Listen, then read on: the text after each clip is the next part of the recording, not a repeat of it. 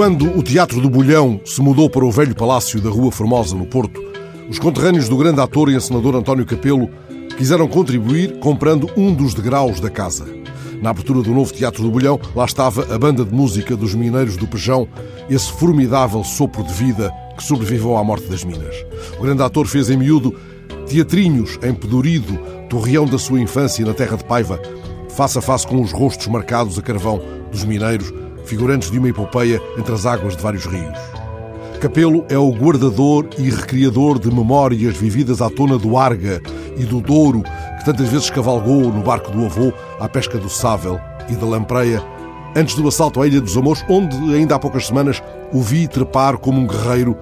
ao alto do Penedo, que foi fortaleza numa antiga e acidentada linha de fronteira. O grande ator e encenador António Capelo, rosto do Teatro do Bolhão, já vestiu admiravelmente a pele de Galileu. Agora vai provar em Castelo de Paiva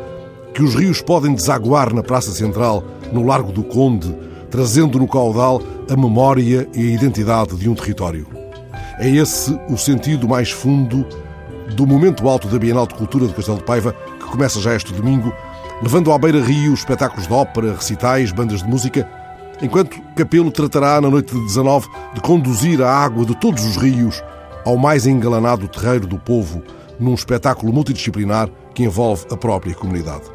António Capelo é o Galileu dessa grande conjugação dos astros, menino de Pedurido, navegador de galeões do Arda, orgulhoso habitante da terra de Paiva. Por tantos sinais de um amor sem limite à sua terra, que se manifesta, por exemplo, em cada pequeno gesto, no modo como retoma os subtis sotaques de cada concha de terra entre raiva e paraíso, vai agora o município de Castelo de Paiva fazer-lhe pública homenagem. Posso adivinhar os olhos do grande ator brilhando como se enfrentasse um cabrito no forno no magnífico Dona Amélia ou esperasse, para fim de repasto, uma sopa seca com favo de mel.